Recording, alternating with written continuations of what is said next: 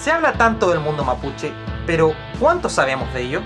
Más allá del cultrún, el terrorismo o el conflicto que se habla en los medios, revisemos a fondo archivos desconocidos y entablemos una conversación con nuestro presente. Esto es Recado Confidencial Operación Walmapu. Bienvenidos.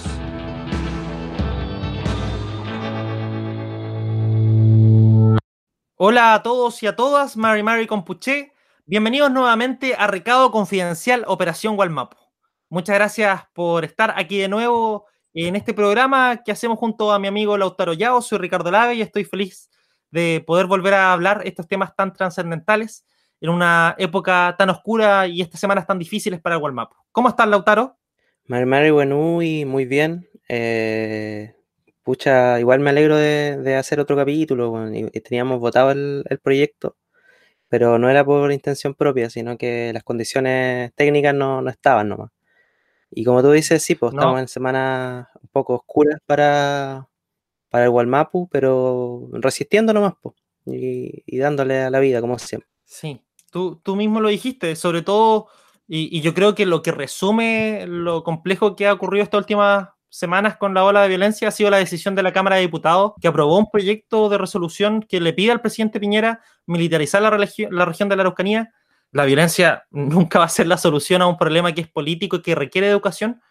Y, por eso hay que seguir discutiendo desde las diferentes aristas lo que es la vida y el mundo mapuche. Claro, eh, sí, pues lo que hay que hacer finalmente seguir siendo majadero de repente con los temas, pero, pero la realidad es que en los medios de comunicación, los mapuches, siempre hemos estado expuestos a una serie de estigmatizaciones y, constantemente tergiversar lo que somos eh, en función de lo que ellos quieren transmitir.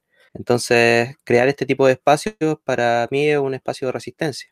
Y por lo mismo me hace sentido seguir haciendo este programa a pesar de las condiciones que pueden ser adversas, conflictivas. Hace poco estuve en la zona de Nueva Imperial, donde hay muchas recuperaciones territoriales en estos momentos y eso implica que ya llegó el comando jungla, de que hay militares también, y hay constantes situaciones de desalojo, de resistencia por parte de los peñas, entonces es difícil de repente pensar en hacer capítulos mientras estamos en esta situación, pero creo que es necesario.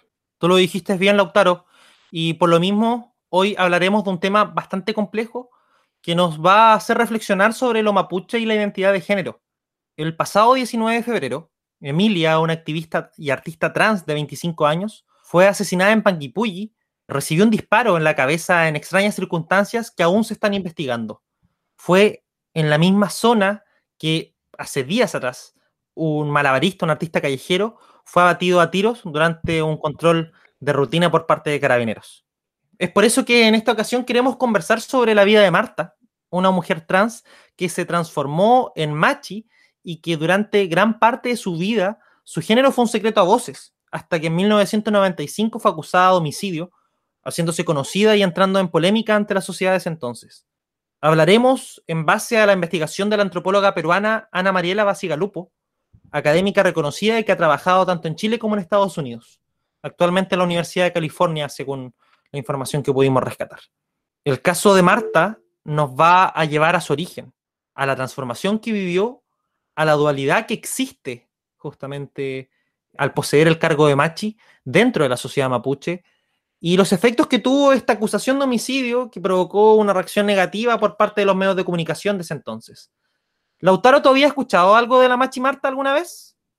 No, la verdad que no. Nunca, nunca, ni siquiera en clases de antropología había escuchado de la machi.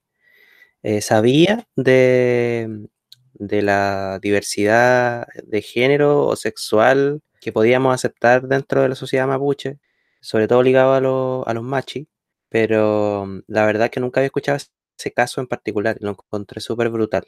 Mm, yo lo descubrí por la universidad en algún curso ya finalizando periodismo y antes de partir y concentrarnos en la historia, a quienes escuchan este programa hay que recalcar y, es necesario que ustedes sepan que la investigadora usó seudónimos para referirse a todos los nombres de personas mapuche y lugares para proteger la privacidad. Y este fue un trabajo de investigación que ella realizó a lo largo de un periodo de 10 años entre 1991 y 2001. con todo eso ya declarado, comencemos. La historia de Machi Marta se hace conocida el 24 de noviembre de 1995, tras ser acusada de homicidio por envenenamiento, producto de un ritual que realizó un joven de 17 años de una comunidad y que murió al día siguiente, según su madre, por un embrujo de la Machi, lo que posteriormente se confirmó que no era cierto tras ser sometido a una autopsia.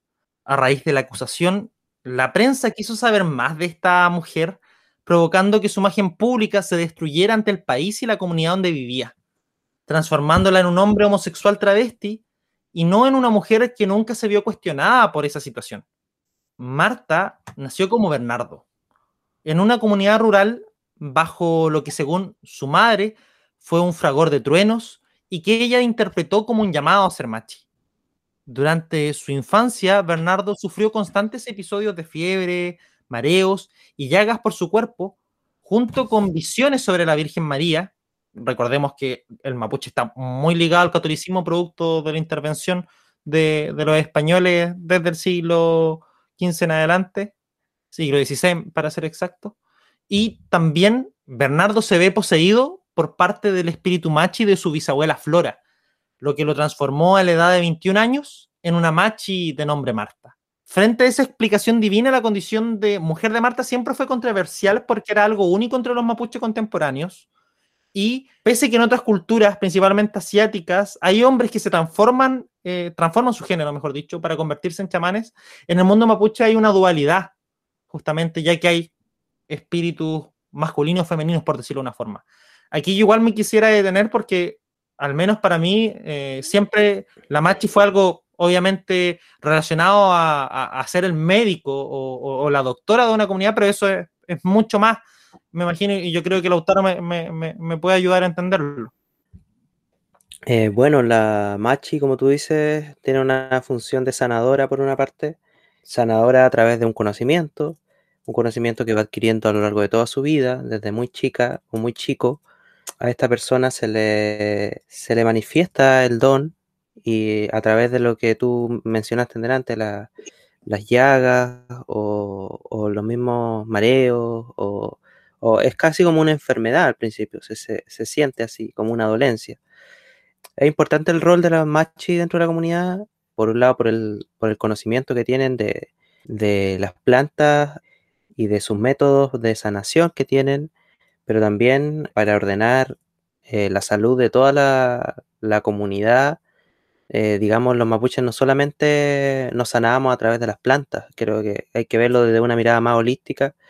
el mapuche se mantenía sano gracias a una vida sana, gracias a, tomar agua no contaminada, gracias a, recorrer grandes distancias, hacer mucho ejercicio, eh, trabajar mucho, comer cosas también sanas o de alguna manera una alimentación que estaba hecha para nosotros, digamos, por milenios de, adaptación. Y por otro lado tiene el rol espiritual.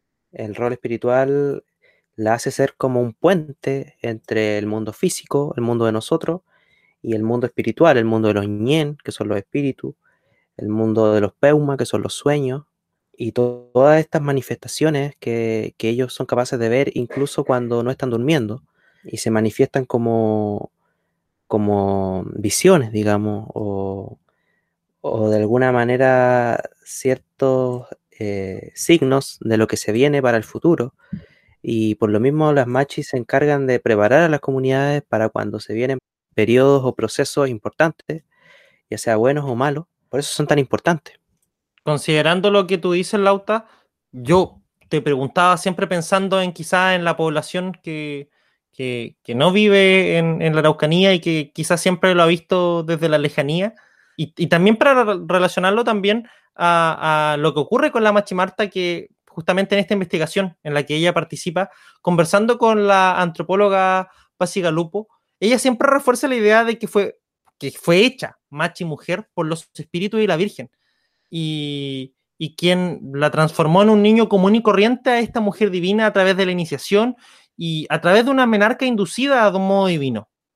Aquí justamente también hay que detenerse eh, y entender que no existe un concepto trans, al menos en el mundo mapuche, son, es un concepto más bien occidental y por esto Marta adopta un modelo urbano de feminidad de la época. Reflejo de ello era la vestimenta clásica de mujer de campo, con falda, delantal, aros pesados, y para esconder sus facciones masculinas, eh, teñía su cabello o abusaba y exageraba de, sus rasgos con maquillaje. De hecho, aquí hay un dato igual, eh, no sé si mencionarlo raro, Lautaro, pero eh, la, antropóloga menciona en la investigación que Marta, para poder demostrar que ella era mujer, le encantaba hablar de sexo. Y le encantaba recalcar que a ella le gustaba tener sexo con su pareja, eh, y al punto de que podía llegar a ser incómodo para personas que no la conocían. Eh, bueno, como punto de referencia podemos nombrar a un cronista español que se llama Francisco Núñez de Pineda y Bascuñán, que estuvo por el Gualmapu en el, cerca del siglo XVI-XVII. Eh, no recuerdo la fecha exacta, por eso doy este, este siglo intercalado, digamos. Eh, pero él retrató a, los machis como sodomitas, por tener conductas que ellos describieron como afeminadas y homosexuales. Eh, hay que entender estas palabras obviamente dentro de su contexto, pero se entiende por qué él las ve o los ve así porque en su cabeza, obviamente muy católica, él no entiende el concepto de dualidad y no entiende que puede haber algo más allá de la dicotomía hombre-mujer. Y eso ya ha sido investigado por, otros antropólogos y, se entiende. Ahora, no me quiero adelantar en las conclusiones, así que eh, continuemos. ¿no? Frente a lo que tú dices, Marta es considerada una anomalía, ya que no existía esta categoría. Sin embargo, es común entre los peñas y las ñañas, entre las comunidades en general, identificarse con el género que la sociedad dominante asocia a su sexo, o lo masculino o lo femenino. Hay que dejar en claro que Marta siempre participó de guillatunes, estaba en todas las actividades que la relacionaban como machi, y hasta el 2001 ella había tenido tres parejas durante su vida, a los que llamaba esposos. Incluso adoptó un hijo que se llamaba Clemencio en 1992, a quien crió porque obviamente como no podía tener hijos porque obviamente no, tenía eh, esa funcionalidad en su cuerpo. Una amiga de ella le pidió ayuda en la crianza porque ella tenía de hijos y obviamente en esos tiempos de pobreza ella se quiso hacer cargo y además cumplió su deseo de ser madre. Marta actuaba como una mujer tradicional, eh, obviamente según los cánones de la sociedad chilena de ese entonces. No es que yo le esté dando esa configuración. Marta se encargaba de hacer las tareas que tenían las dimensiones típicas femeninas de la época para legitimarse como esposa obediente. Planchaba, cocinaba, estaba atenta a su marido y el género y sexualidad de Marta siempre fue tema de debate entre sus pacientes y conocidos. Antes de su arresto, la aceptaban con reticencia y la trataban como mujer en la comunidad. Quienes compartían con ella utilizaban pronombres femeninos al hablarle en español y otros usaban el término machi en mapudungún, que no tiene pronombres de género. Su cuerpo y sexualidad siempre fue un secreto a voces, algo conocido y debatido por todos, pero a sus espaldas. Nunca de frente ni en entornos públicos donde comentarios así le quitarían la legitimidad que ella requiere obviamente para cumplir su rol de machi. Bueno, dentro de la cultura mapuche aquí voy a hablar desde, desde lo que yo he visto más que desde lo que yo sé o conozco o he leído. Creo que hay una cierta... A ver, yo eh, había preparado lo que iba a decir ahora porque me parece súper importante. Yo no vengo aquí a venderles a ustedes una eh, visión utópica de lo que somos los mapuches o de lo que fuimos en nuestro pasado yo creo que hay que ser eh, muy realista y tener los ojos bien abiertos ante este tema. Eh, yo creo que sí hay muchos complejos de la sexualidad por parte del común de los mapuches. Pero sí lo que yo he visto es que particularmente en el rol de la machi o del machi hay un respeto y siempre ha habido un respeto respecto de sus opciones, sus expresiones, sus formas de relacionarse con el sexo, de acuerdo a lo que ellos adoptan. Si, si, si un machi hombre se relaciona como hombre o se relaciona como mujer o con ambos, nunca lo van a decir de frente y no, no es porque hoy los mapuches dicen todo por la espalda y son súper cagüineros. sino que se respeta y yo diría que hasta se teme un poco al, poder de los machis. Entonces, eh, desde ahí se puede entender un poco eh, esa parada. Obviamente estamos permeados por la cultura occidental, bastante machista, muchas veces ligada derechamente a la discriminación y a la homofobia. Por eso les digo, no, no les vengo a vender una sociedad utópica en donde la discriminación no existe, porque no creo que sea así. Lo que creo es que sí, en ciertos casos, sobre todo en el caso de machis, hay un respeto. Y a pesar de que hay gente que le puede llamar más la atención que a otra. Pero sí creo que hemos evolucionado en ese respecto porque nos estamos relacionando más desde la mirada mapuche y queriendo ir hacia, hacia, hacia nuestras costumbres eh, más puras, digamos, no intervenidas por el catolicismo, ni por la iglesia evangélica, ni por etcétera, las doctrinas o ideologías eh, occidentales. Y eso hace que seamos más respetuosos cada día. pero también, mm, para ser un poco más amable también, yo creo que en estas dinámicas, eh, Guillatún, Machitún y un montón de, de otras ceremonias, las ceremonias mapuches tienden a buscar ser sanas. Cuando no son sanas, tienden a ser eh, malas ceremonias. Y las ceremonias siempre son para algo. Entonces, ese propósito peligra cuando hay pelea, cuando hay discriminación, cuando hay pelambre por detrás. Entonces yo me acuerdo, mi abuela era muy creyente de la cultura mapuche, a pesar de que su último año ella estuvo muy metida en, una iglesia, pero ella era muy respetuosa de la ceremonia y ella me explicó desde muy chico que yo en una ceremonia mapuche, por ejemplo, no podía andar jugando, a pesar de que era niño, no podía andar gritando, no podía decir garabato. Había un código de ética durante esa fecha que se respetaba sagradamente, no podíamos pelear, si estábamos enojados, había que esperar a que terminara la ceremonia. Eh, y cuando no pasa eso, pasan cosas malas. Y, por ejemplo, en el Guillatún, si tú vayas a pedir lluvia, no va a llegar lluvia si es que te ponía a pelear en el Guillatún. Entonces, por eso creo que en la ceremonia y en, las, en este tipo de costumbres en donde nos juntamos todos, ¿cierto?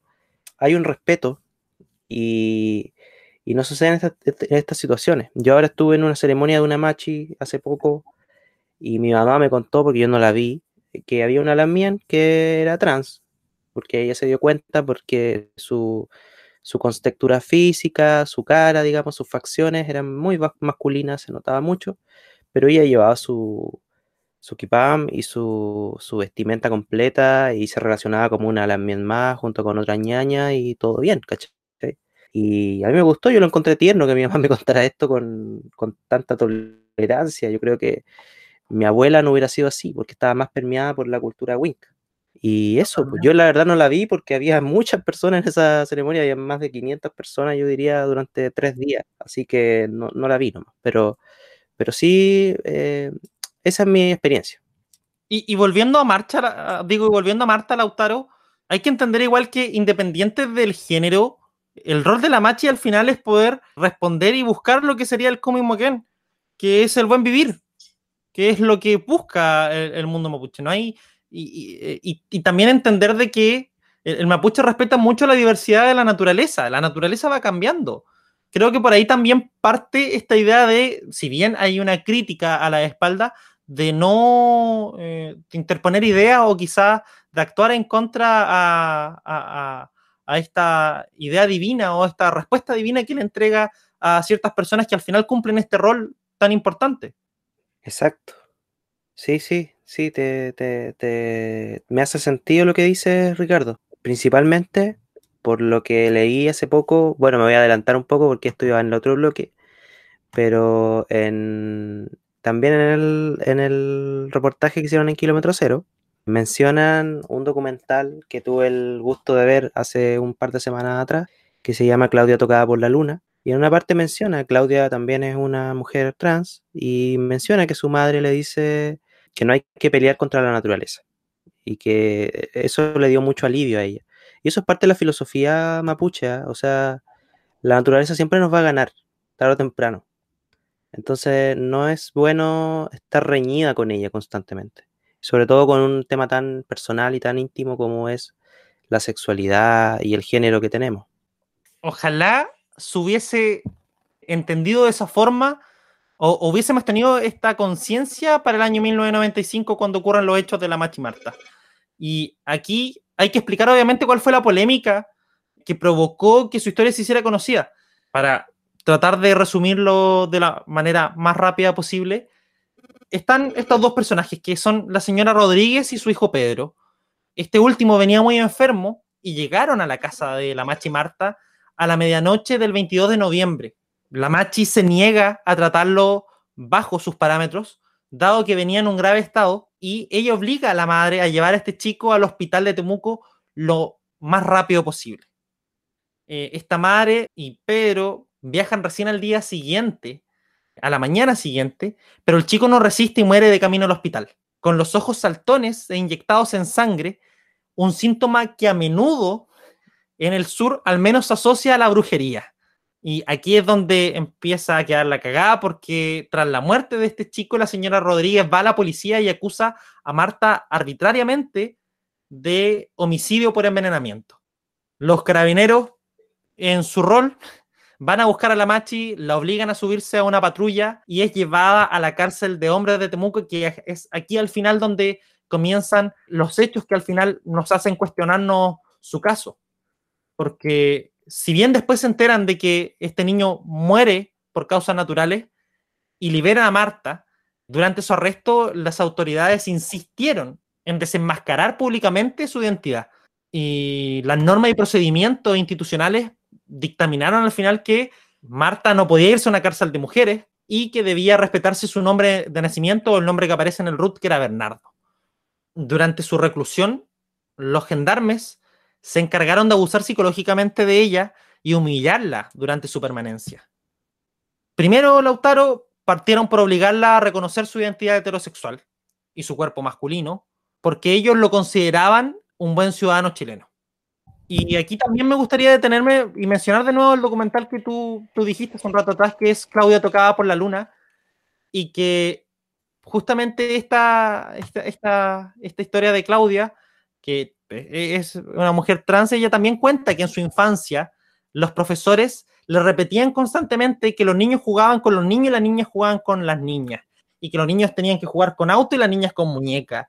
Y al final, esa configuración en la cual nosotros nos creamos y que en este minuto también tratamos de derrumbar, es algo que hizo mucho daño y que provocó que justamente las minorías al final no tuvieran un espacio de reconocimiento y que tampoco se sintieran seguras.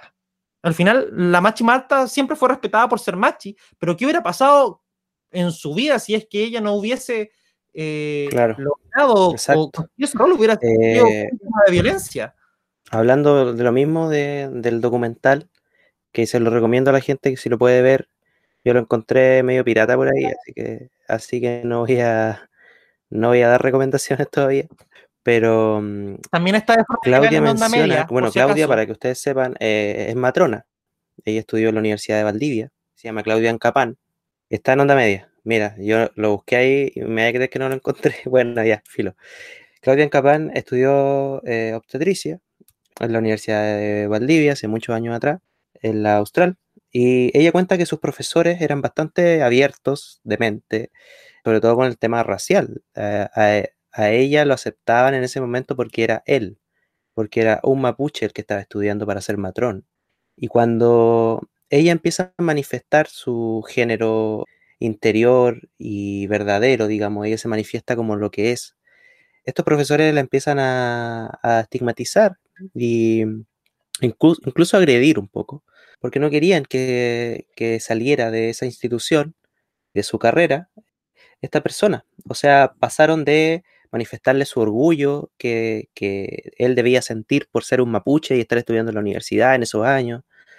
Estamos hablando incluso de, la dictadura todavía. Eh, entonces, claro, estos profesores, la mayoría tienen que haber sido también opositores al régimen militar y también opositores al racismo pero hasta ahí llegaba la tolerancia. Yo eh, esto no lo estoy diciendo de manera eh, como juzgando posteriormente un crimen, sino que un poco para que reflexionemos respecto a, lo que ha avanzado la tolerancia en este país, al menos por un, porcentaje amplio de la sociedad y que se vuelve cada vez más amplio.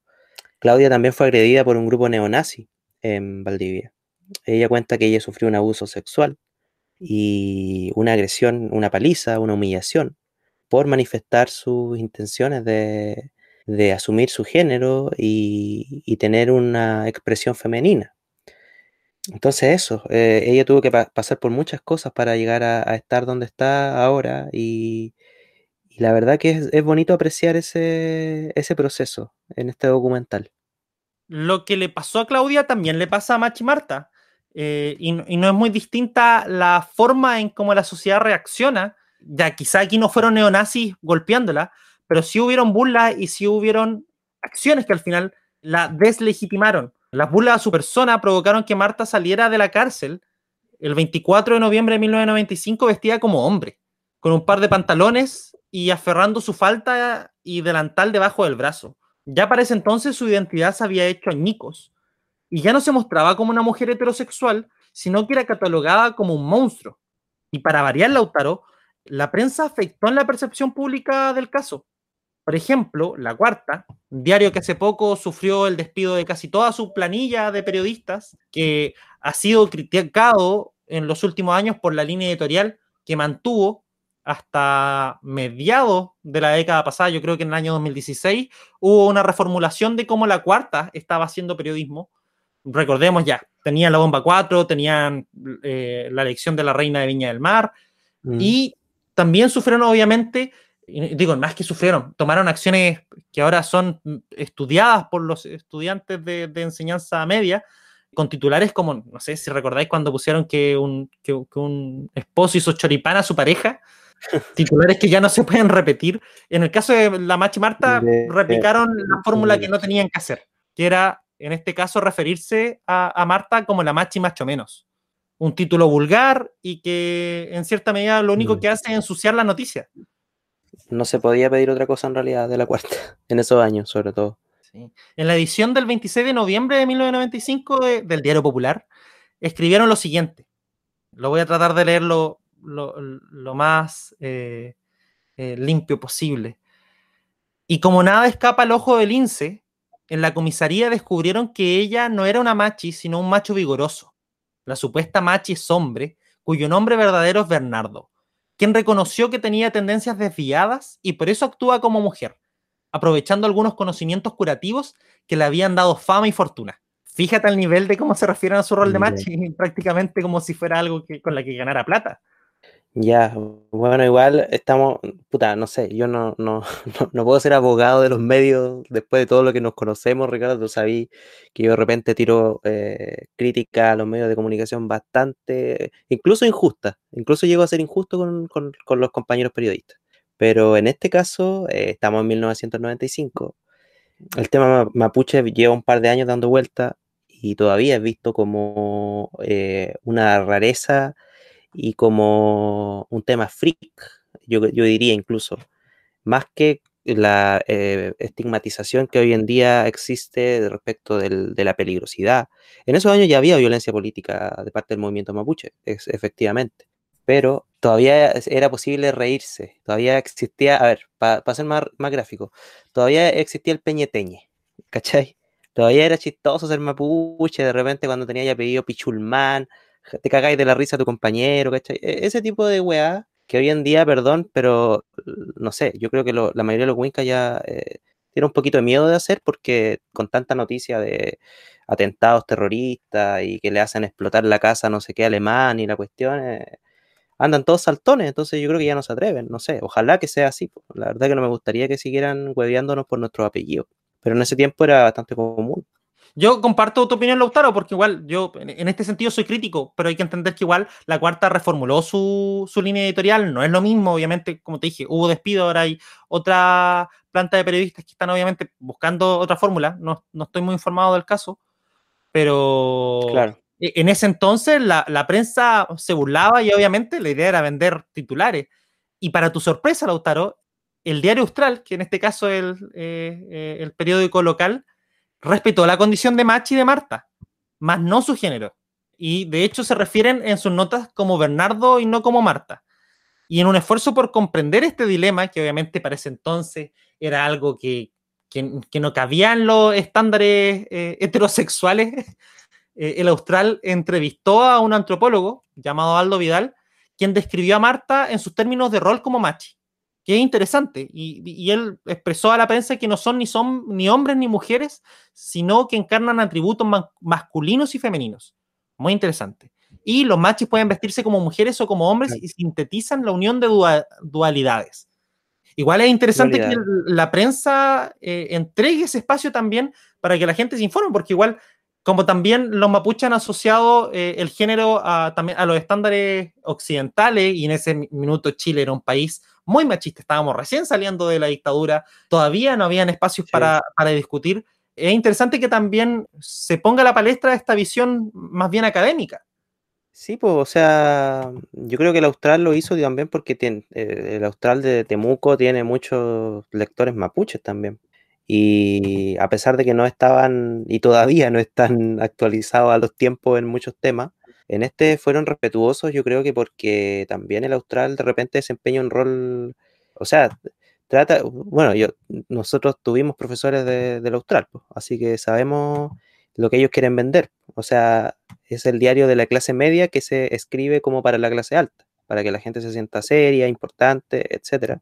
Entonces, claro, no, no, se podían permitir ese tipo de vulgaridades como la cuarta, pero, pero se entiende dentro de todo y yo diría que hasta se agradece eh, que hayan sido tan, tan corteses para esos años. Y, y eso fue una explicación razonable, yo creo.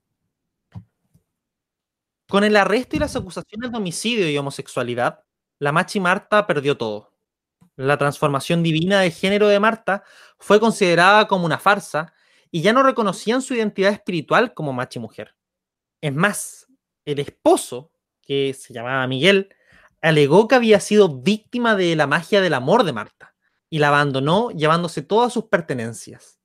Como si fuera poco, la comunidad de Marta la acusó públicamente de ser una persona ambigua entre géneros que trabaja con poderes buenos y malos, que en cierta medida es verdad, pero también la catalogaron, como, la catalogaron digo, como un asesino, un maricón y un brujo. Sus vecinos le quemaron la casa y el cultrún, este objeto tan simbólico que la macho utiliza para sus ceremonias, porque sintieron que Marta los había engañado y la expulsaron de la comunidad sin derecho a apelación.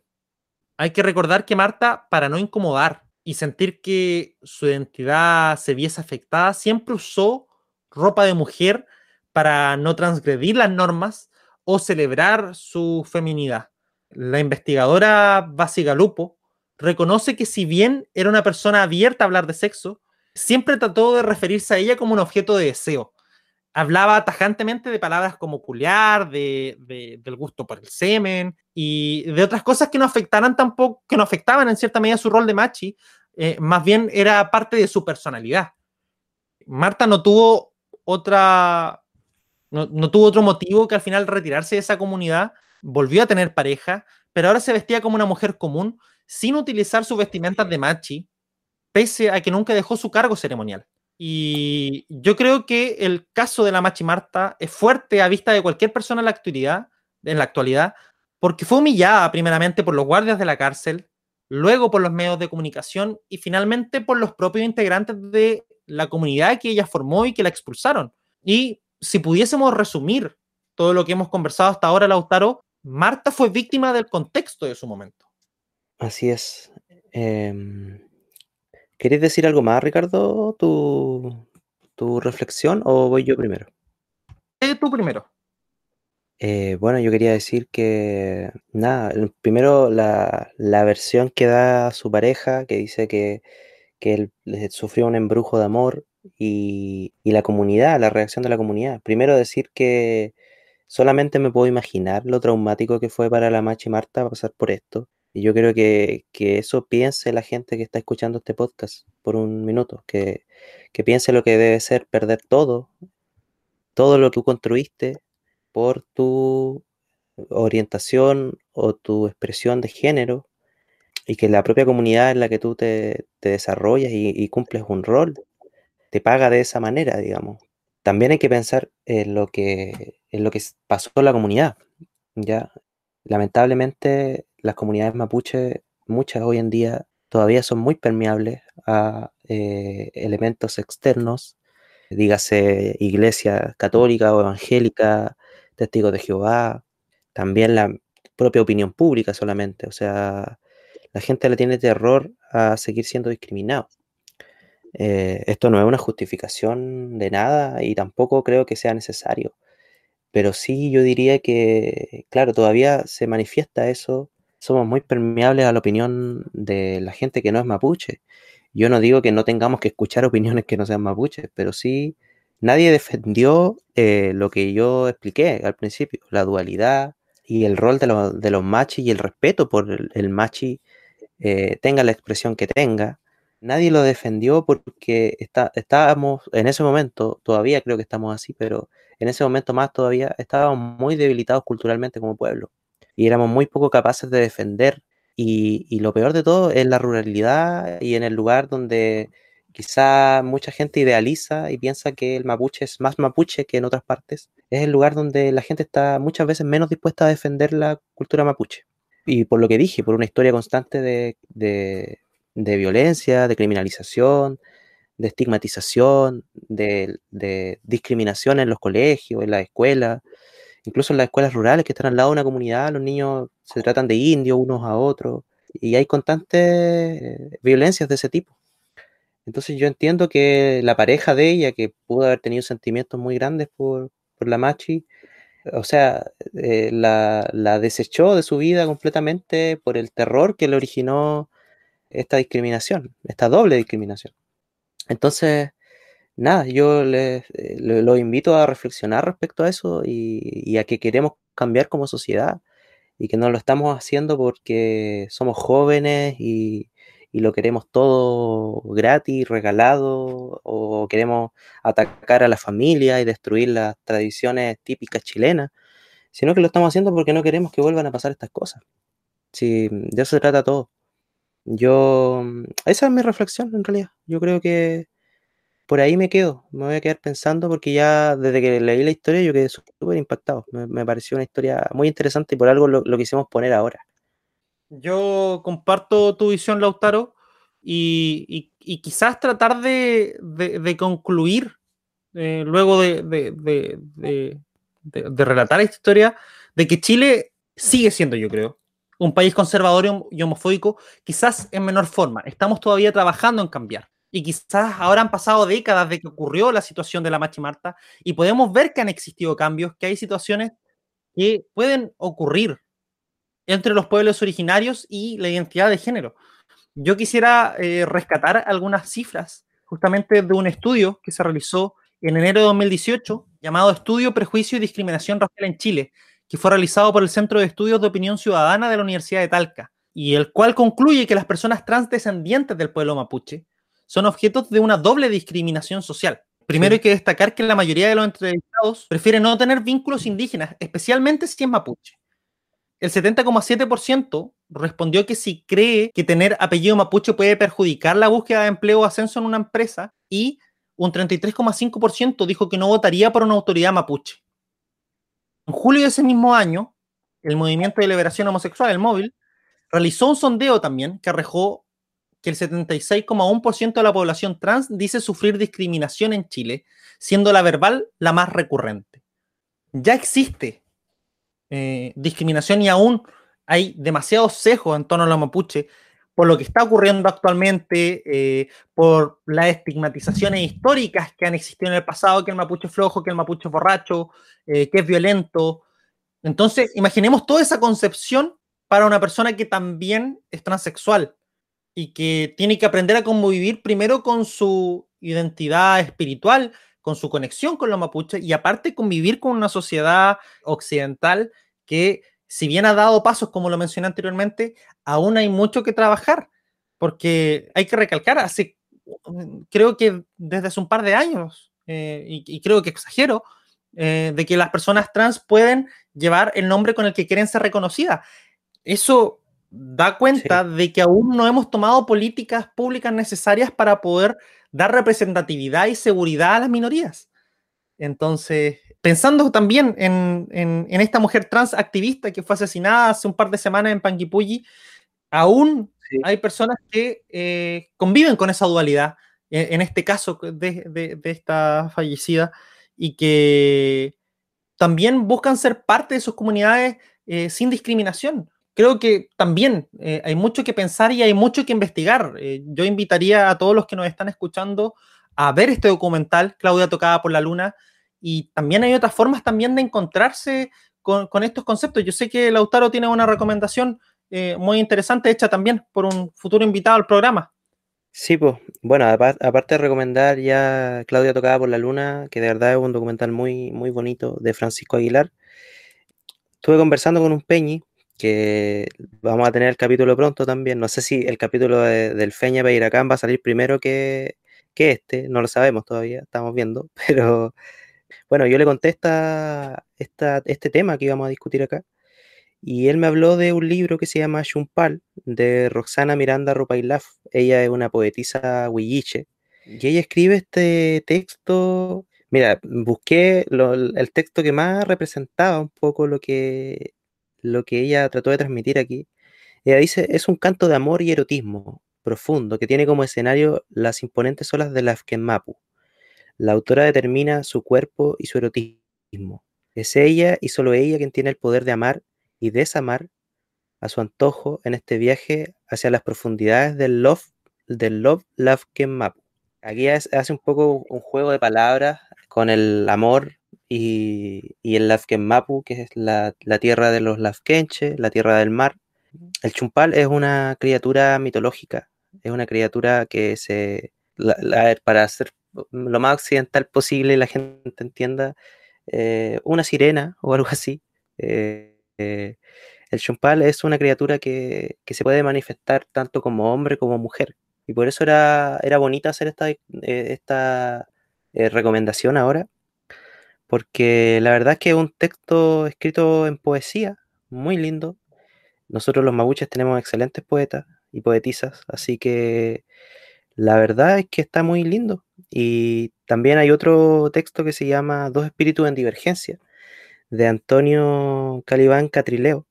Y él también habla un poco de, esto, de, dos espíritus en divergencia, o sea, dos espíritus en, en una misma persona lo que yo les venía explicando, eh, la dualidad dentro del machi o dentro de la machi. Y eso, búsquenlo, están en Editorial Pehuen, si es que les interesa. Eh, y la verdad es que, es que queda mucho por pensar en este tema, Ricardo. Hay mucha gente que se quedó con la imagen del mapuche que les vendieron en el colegio, en la escuela, y no se aceptan una serie de cosas que son parte también de la sociedad mapuche. Hay peñis que son gay, hay, hay que son lesbianas, hay también personas que son transgénero dentro de nuestra cultura y eso no los hace menos mapuche, de la misma manera que no los hace menos personas. Entonces, bueno, ir abriendo los ojos a, este tema. Nosotros dos mismos somos dos hombres heterosexuales, entonces de verdad estábamos un poco nerviosos eh, al hacer este capítulo. Teníamos miedo de no comprender completamente la dimensión de esto. Yo creo que aquí salimos bien parados, un poco, pero la verdad es que queremos seguir hablando de estos temas porque a lo mejor no son el clásico que todos esperan hablar de, la historia mapuche, pero sí es parte de ella. Eh, así que eso, eh, eso, con esa invitación los dejo.